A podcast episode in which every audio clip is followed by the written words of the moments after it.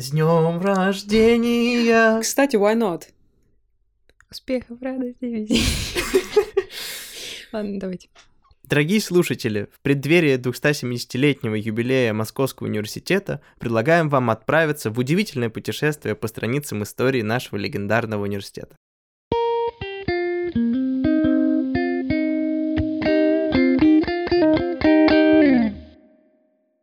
А вы знали, что именно благодаря таким местам, как МГУ, сохраняется и передается память о вкладе огромного количества людей в науку, искусство, педагогику и иные сферы жизни? Эти стены знают каждую историю, каждый научный прорыв. У-у-у, каждую тайну этого места. Диана, ты права. Каждый из нас, кто учился или учится в МГУ, продолжает эту историю, внося свой вклад в его развитие. И это не просто слова, думаю, многие согласятся, что это действительно особенное место, которое объединяет поколение ученых, преподавателей и студентов. Особенно в столовых. Особенно, да. Да, и чтобы лучше понимать, что делает МГУ таким особенным и актуальным даже спустя столько лет, нужно погрузиться в его историю. Это позволит нам по-новому взглянуть на университет и оценить его значение для будущих поколений.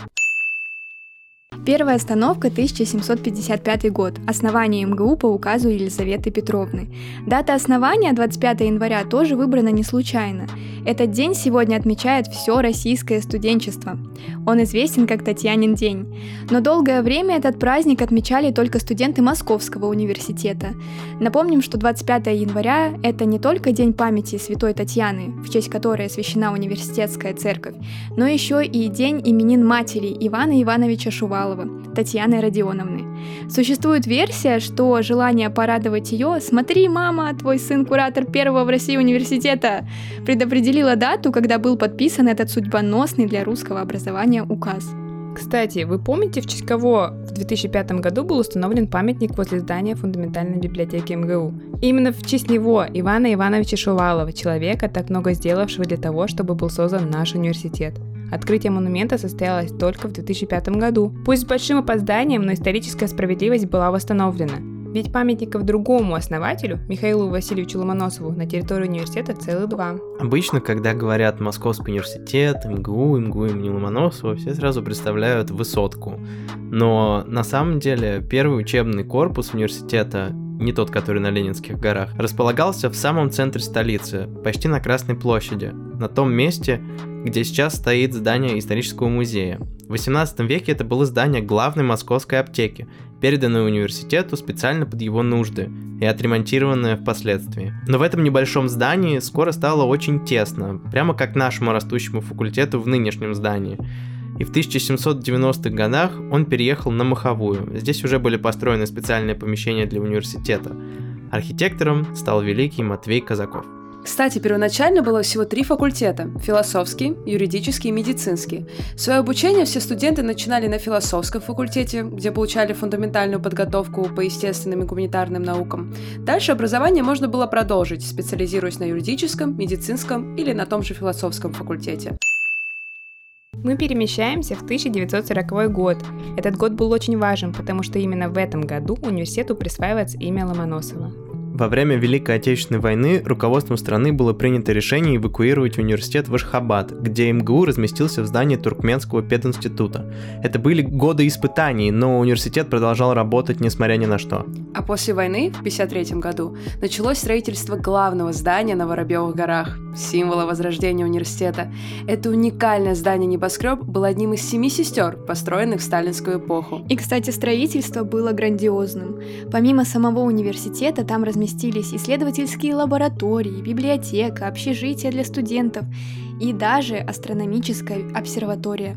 И эта культурная и научная крепость стала символом не просто МГУ, но и всей советской науки.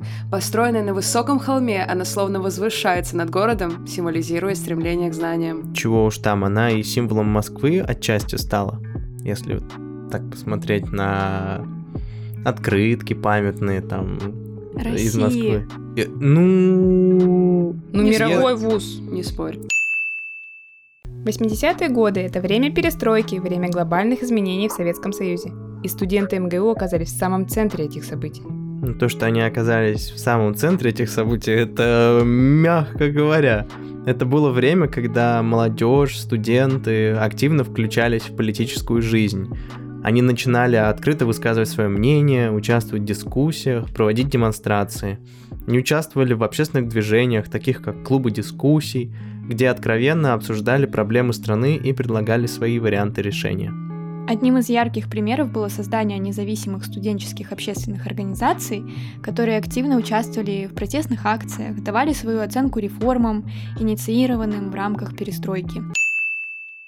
Перепрыгиваем в 92 год. И вот наш следующий важный поворот – введение контрактного принципа обучения.